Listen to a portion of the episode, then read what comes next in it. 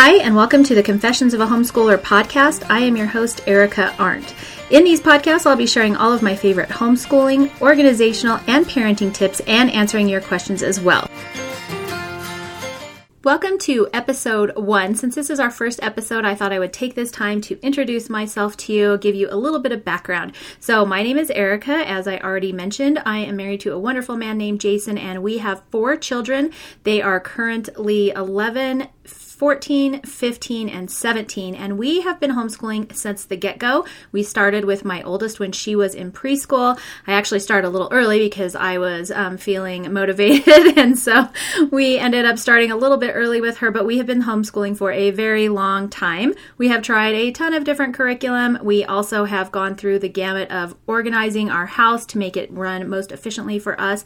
And so hopefully I'm going to share all of those tips and tricks with you guys. Today, since this is the first first episode, I thought we would just do a really quick quick introduction to what the first step is when you start homeschooling. So I've titled this podcast I've decided to homeschool, so now what? A lot of families decide to make the homeschooling leap because they believe it will be the best choice for their family, but they don't know what to do after they've made that decision.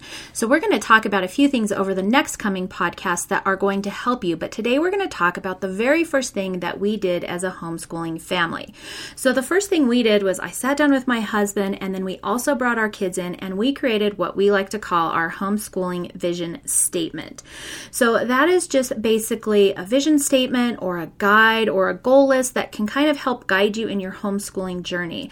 I think also that praying about that journey and seeking God's will for your homeschool is a great way to get some um, direction and some guidance as well. And by creating a vision statement for why you're choosing to homeschool, you'll have a backbone to fall on when doubt and indecision creep in, which it inevitably will. In the homeschooling vision worksheet that I have on my website, it is a free download. I will try and link that below this podcast for you as well. And you can certainly use that as a guide, but you don't have to. Um, but it will help you define your homeschooling goals what you're striving toward, and why you've chosen to homeschool. Once you've laid out this foundation, I think you'll feel much more prepared for the trials that will follow. Is it homeschooling something you feel called to do, or are there other reasons motivating you towards this journey?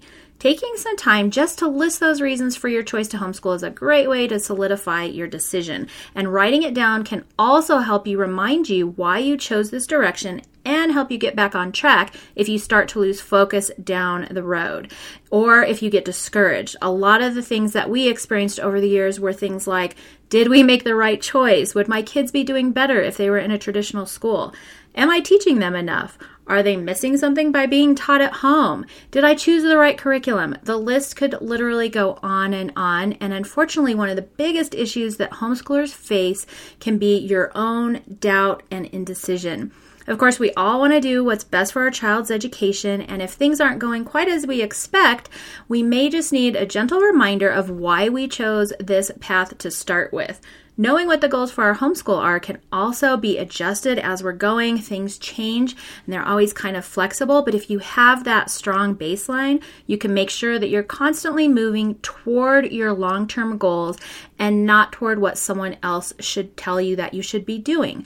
It also helps us fall um, out of that trap of comparing ourselves to other people. It's very common to start looking online and looking at blogs and looking on Pinterest and seeing all the things that other people are doing and start feeling inadequate in our own homeschooling. And so just by having that vision statement that you've all sat down, you've all helped to create it, can really give you a nice solid foundation for your homeschooling journey. So, that is my number one tip just for getting started. So, that is going to be it for today's episode. If you have any comments, questions, or ideas for an upcoming podcast, make sure to email me at podcast at confessionsofahomeschooler.com. You can also visit my website at www.confessionsofahomeschooler.com for more ideas. Thank you so much for joining me today, and I will see you next time.